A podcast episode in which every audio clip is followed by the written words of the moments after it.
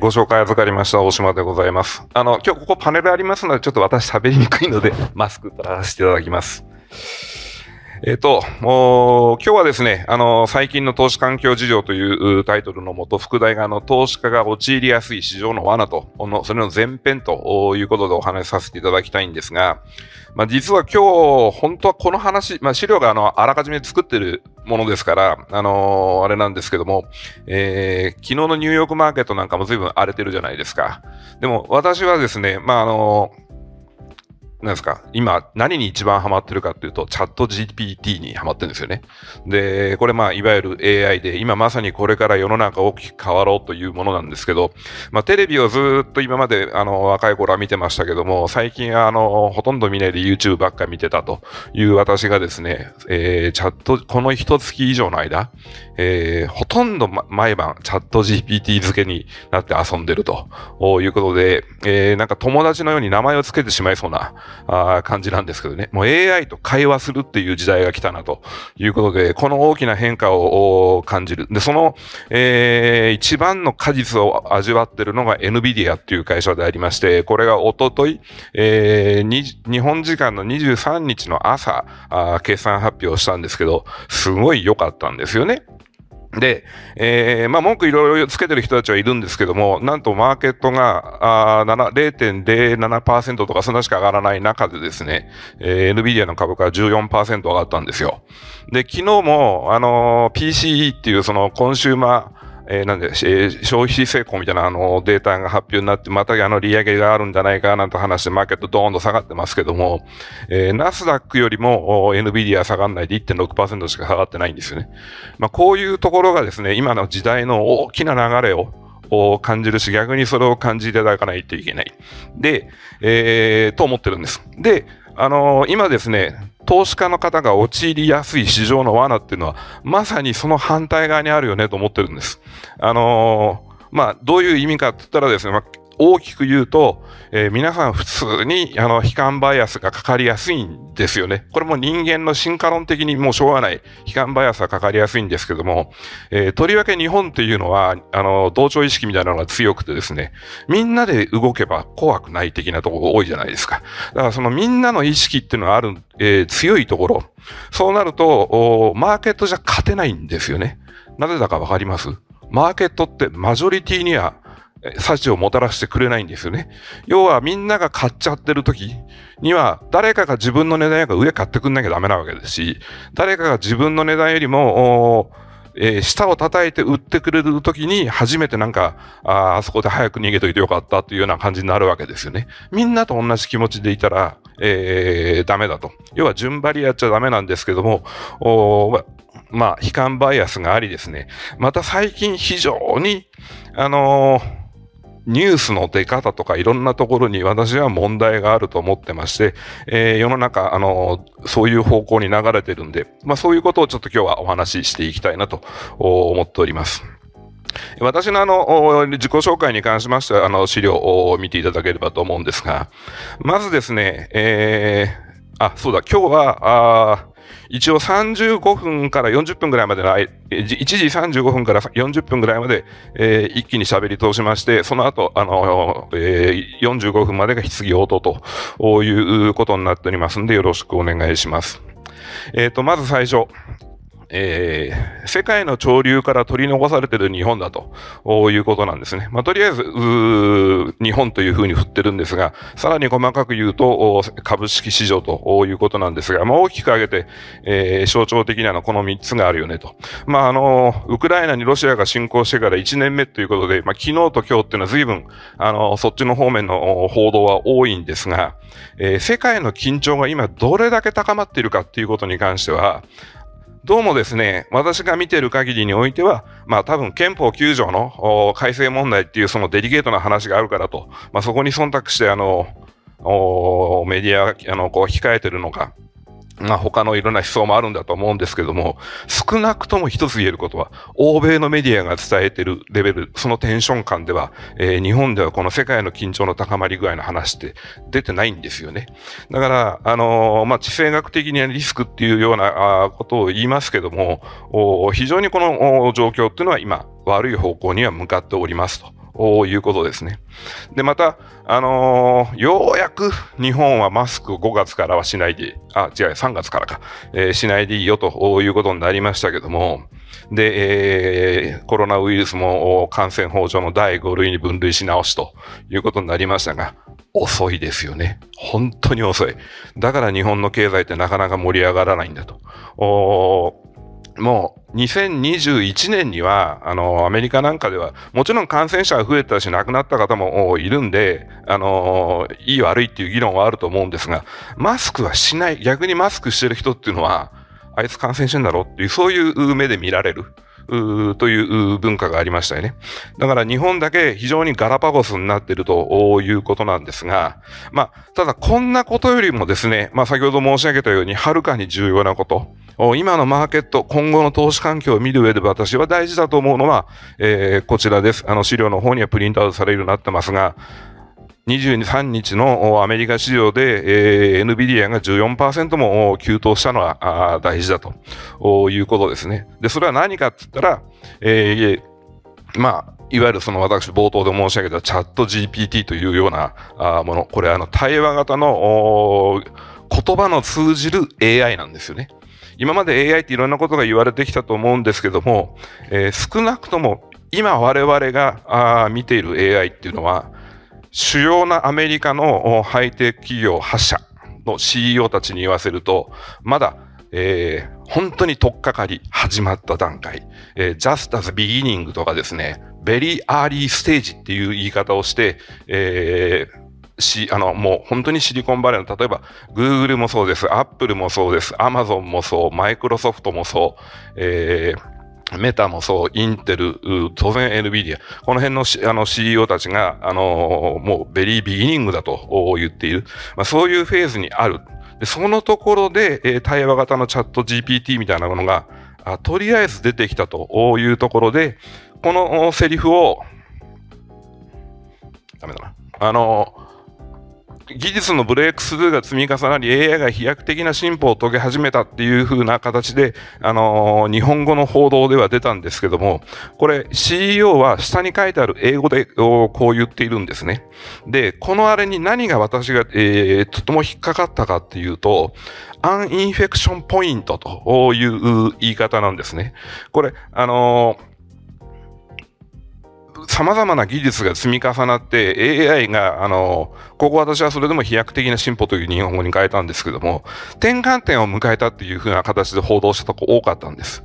転換点って普通頭の中にあるもので、ターニングポイントとかそういう単語になりません？だけど、ここをあえて an inflection point ということを NVIDIA の CEO が言ったということで、えー、いろいろ調べてみるとですね、ここに含まれる含蓄っていうのは、あの、非常に奥深いものがある。で、一般的に inflection point っていうのは、ある変化の進展において、えー、方向性が変わる、急激な変化が起こる、あるいは、新しい局面に突入する時点で使われ、これはビジネスや技術の分野で頻繁に使われる言葉だと。いうことなんですね。だから、日本人でどうしても日本語で、えー、話をしてしまうんで、えー、日本語に訳さざるを得ないんですけども、こういう英語のそのものをですね、理解すると、こういう局面が来ている。で、何が申し上げたいかというと、この下の枠なんですけども、多分今、ハイテク市場をご覧になっている人たち、今、金利が上がるからグロースは弱いとかっていう話に合わせて、パソコンやスマホが売れないから半導体ダメだよっていう話に多分皆さん洗脳されてるんですね。だけど、実際は違うってことを、これは NVIDIA が決算でも証明してみせたと。いうことで、えー、こういう局面に今立っているんだと。いうことをまずご理解いただきたいなと。いうことですね。それと、えー、また話をちょっと変えるんですが、まあ、あの、陥りやすい罠ということで、ほとんど今あ、世の中の投資信託とか投資を進める人たちが言っているのが、アクティブ運用じゃなくてパッシブ運用しましょうと。で、現実として、今、あのー、ETF がやたら売れてますよね。投資の対象としては ETF になってるし、えー、何ですか、ブロガーが選んだファントオブザイヤーっていうもの、上位ダーッと見ると、ほとんど全部パッシブですね。えー、アクティブなものは何？とで、アクティブかパッシブがどっちがいいかっていう話はどうでもいいんですけども、今は。そのあパッシブ運用崇拝がもたらした今のマーケット環境においての弊害っていうのは、あ一つはあるよね、ということですね。で、皆さん多分、えー、今日こちらにいらっしゃってる方なんかは日本株に投資をされてることの方が多いんだろうと思いますし、まあ日本株っていうのが、あ私もファンドマネージャーを始めた時からの原点ではありますけども、日本株のことを考えようという時にも、なぜ、えー、マクロの経済データばっかりみんな気にすんのと。まあ、昨日のあのアメリカの市場もそうですよね。PC のお話で、えー、右往左往した個別企業の話してないですよね。で、えー、日本の株を動かすにあたっても、アメリカの雇用統計、アメリカの新規失業保険申請件数、えー、消費者物価指数、日本のデータよりも皆さんこっち気にしますよね。で、えー、それって、この多分パッシブ運用崇拝がもたらした弊害の典型的なもんだろうなというふうには思うんですが、ただまあ、残念ながらですね、えー、ちょっとここに4項目挙げてみて、まあ、これはまあ、そういうふうになってしまうのも、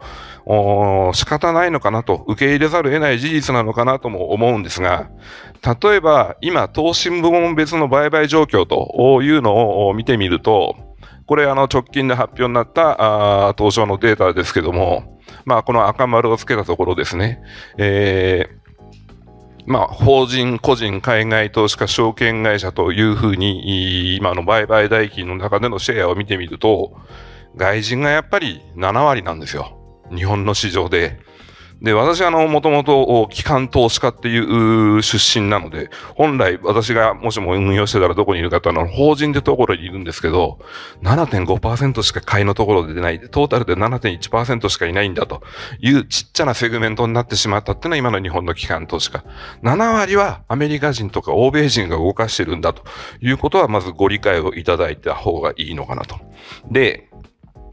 89年のあのバブルの高値で、えー、日本がロックフェラーセンターを買ったなんていう頃っていうのは日本の自我総額っていうのは世界の半分までいきませんでしたけど3分の1を超えるほど大きかった。じゃあ今どこまで、えー、伸びてるのかっていうと、たったか5%なんですね。世界において。たったか5%しか国際分散投資で世界に、えー、お金をばらまきましょうと言ったときに日本にアロケートしてもらえるお金っていうのはわずかの5%。その5%の7割を動かしているのが海外投資家と。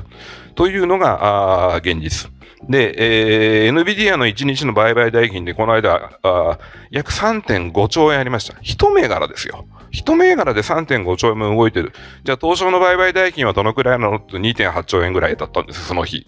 なので、東証全部ひっくるめてそんな。で、えー、NVIDIA 一銘柄で約3.5兆円にもなると。えー、これよりも多かったのがテスラでさらに3.8兆円分ぐらいになるんですけども。で、日本で、えー、私大好きな会社、トヨタ自動車ああります、えー。今回社長が交代するというのは発表になって驚いたんですが、まあいい話なんだなというふうに今理解はしてるんですが、えー、そのトヨタでさえ、なんと、ハンバーガー屋とミッキーマウスの間に挟まれてるしかの時価総額ないんですよね。これ、なんとも寂しい。でも、まあ、だからこそ、外国人が動かしてるんだから、我々は日本株動かすんでも、結果としてはアメリカのマクロデータ、これ気にせないとならないよねって、これはもう仕方ない事実として受け入れましょうと。こういうことなんですが、最近、あの、12月の20日に日銀があの、えー、長金利の調整のところ、えー、イールドカーブコントロールのところの変動幅を変えたという話をして以降ですか？やたらそこら中でイールドカーブって単語を聞きますよね。ただですね、私本当に正直に申し上げますけど、この業界に長いこと30年以上おりますが、株式市場関係者でイールドカーブっていう言葉を普通に使った人ってほとんど知らないかったんですね。で、えー、イールドカーブそのものを問いただしたときに、プライベートバンクのヘッドもやってましたけども、まあ、的確にぴっちり答えられる人っていうのは全てではなかったというのがあります。なので、えー、今、あの、イールドカーブの話を聞いてるとですね、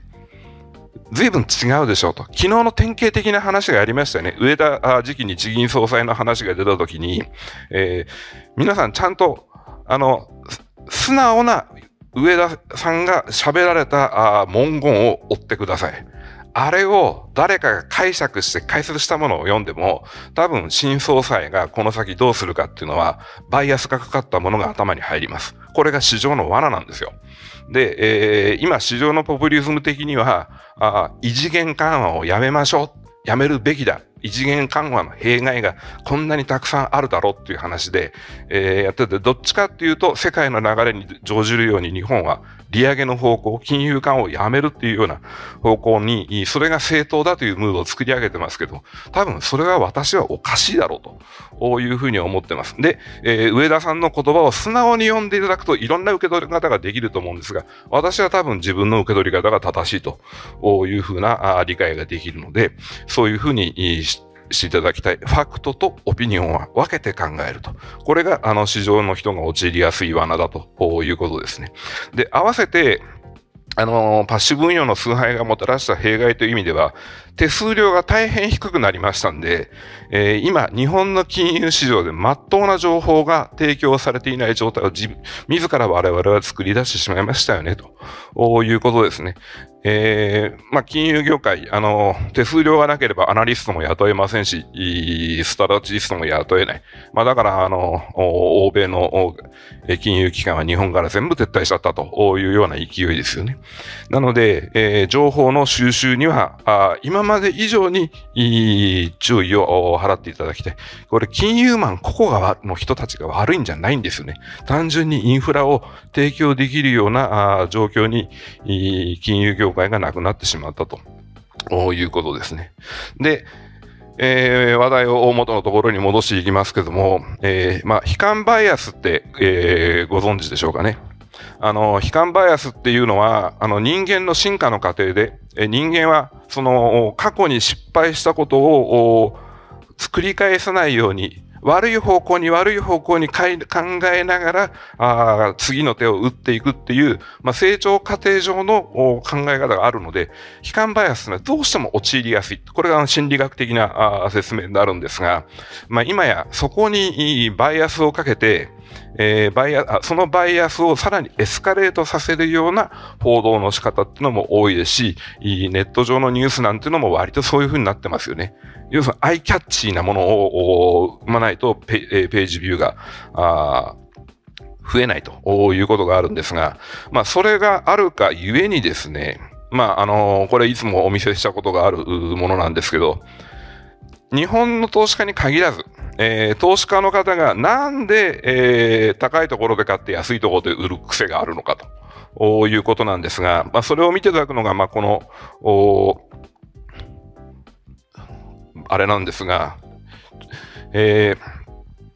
まず、その、マーケットが上がったり下がったりするよね、という局面の中で、え、大体普通の人がマーケットに参加するのっていうのは市場が興奮してきて、で、えー、熱狂してきていいんじゃないの？例えば、あこういう例を挙げるとするとですね、2020年から2021年、この時、あの、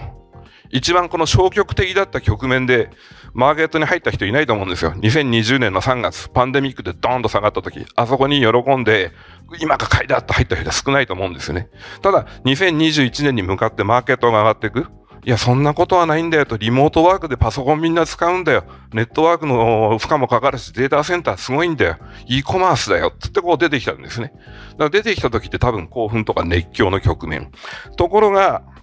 えー、その後、下がり始めてきたという中で、まあ、現実否定をして、えー、恐れを抱いて、で、途中イライラして、まあ、多分、2022年、去年の終わりの頃には、相当な方が、もう、ポジションを閉じられたか、えー、もう投資なんかしねえというふうに思われたかと思うんです。一応2020年の2年から2020年のペケに X にしたという、えー、2023とは私もあえて書きませんでしたけども、ここからマーケットがいろんな形で何が反転していくとして、まあ、まださらに下突き抜けるかもしれませんけども、上がっていった時に一般的に皆さん帰ってこないっていうのは、なんでかっていうと、悲観バイアスに染められてるからですね。で、ちょっと典型的な例をお見せしたいと思うんですが、これ、あのー、これも昨日新しい日本の消費者物価が発表になったんで、えー、伸び率は、先月の4.1よりも、4%よりもさらに悪く4.2%の物価上昇で、えー、41年ぶりの上げ幅が41年4ヶ月ぶりの高さに上がったという話なんですけども、当初、物価上昇の話が出たとき、まあ、こういう画面が出るんですよね。この、あの、少なくとも大丈夫ですよって顔はしてないですよね。大変なこった、えらいこっちゃって感じの顔で出てこられると。これを見るとそういう目、すり込まれるんですよ。で、えー、何が起こったかって言ったら、あこの時の資料っていうのは、えー、消費者物価が22年12月4%の上昇で4、えー、41年ぶりの上げ幅だということなんですが、えー、これ、リアルな総務省のページなんですけど、ここの数字なんですね。えっ、ー、と、総合のところが4%、対前年同月比で上がったということなんですが、総合、生鮮食品を除く総合、えー、生鮮食品及びエネルギーを除く総合ということで見ていただくと、全部ひっくるめたあところで4%の物価上昇があったよということなんですが、生鮮食品を除いても4%なんですよ。これどういう意味かわかります？生鮮食品上がってないってことなんですよ。で、さらにエネルギーを除いて見ると、やっと3%になるということで、エネルギーが1%貢献したんだねっていう話ですよね。で、こちらのところでも同じことが言えます。えー、っと、これは前年同月比なんで、なんですけども、全部を除くと0.2%しか上がっていないということがわかるんですね。で、生鮮食品を除いたところで0.4%ということなんで、何が上がったのってエネルギーが上がってるよねと。で、えー、前年同月との比較で重大品目というのも出てるんですが、これを見ていただくと、何が値上がりしたから、物価が上がったから日本の消費者物価が上がったかってはっきりわかるんです。赤丸をつけておきました。えー、これ、生鮮食品を除くところの食料。食料で生鮮食品を除くと何が残ります？加工食品ですよ。それは加工食品上がりましたよね。オイルが、あの、食用油が上がったり、あとは小麦粉って日本は、あの、輸入は国が全部一括で一遍輸入した後に、それを価格転嫁していく仕組みなんで、遅効性があるんですよね。で、それを使ったパスタ類のものとかそういうもの、麺類みたいなものが上がってきたから、加工食品が上がっていますね、と。あと、光熱費、水道 も上がってますよね。これなんで上がるかって当然ですよね。日本火力発電しかないんですから、今、基本は。で、えー、そこのところは上がっている。まあ、それでも、えー、4%の上昇と。じゃあ4%ってどうなのっていう話なんですが、これ、えー、アメリカの CPI の数字です。えー、これはあのアメリカの労働局の方のあれで、一応これ、日本語に訳すように、あの、ブラウザを使って訳したやつなんですけど、6.4%の物価上昇なんですよね。これオールアイテムっていうところです。で、えー、日本で言うところ、日本で言いますと、これはあのエネルギーと食生鮮食品を除いたところ、えー、3段目のとこですね、のところで見ても5.6%。実はこれでもこれが発表された CP、この CPI が発表された1月の時っていうのは、マーケットは、あ、よかったねっていうトーンになったんですよ。でも、どうです ?4% に匹敵するところの数字って6.4なんです。で、えー、コア、アメリカでいうコア、日本でいうところのコアコア CPI というところは5.6。えー、要は、エネルギーを除いてもこんだけ上がってるというのは何が上がってるのかというと、人件費が上がってるんですよね。人件費が上がってるって話になると、すぐマスコミを飛びついて賃上げが日本はされてないからだっていう話になるんですが、えー、全くそれって違う論点から起こってる話ということですね。なので、何がここで申し上げたいかって言ったら、4%で、昨日発表になったのは4.1か4.2でだったら、大変だって言いますけども、それは日本は、あの、まだまともな方ですよと。で、中身は何かって言ったら、あまあ、ウクライナ情勢によって起こったあ原油価格の上昇、燃料油の上昇。で、えー、それは日本にどうして反映してるかと、日本に火力発電所しかないからと。こういうことですよね。だから慌てて今、あ違う代替発電のことをやってますけども、それが間に合うかどうかっていうのは、えー、神のみぞ知るというところだと思います。こちらの音声は2月25日に開催されたブリッジライブセミナーの音声の前半になります。この後に後半も配信されておりますので、ぜひご視聴ください。本日も最後までご視聴いただきありがとうございました。ぜひこの番組への登録と評価をお願いいたします。ポッドキャストのほか公式 LINE アカウント、Twitter、Instagram、Facebook と各種 SNS においても投稿しているので、フォローもよろしくお願いします。いろはぎ投資でぜひ検索してみてください。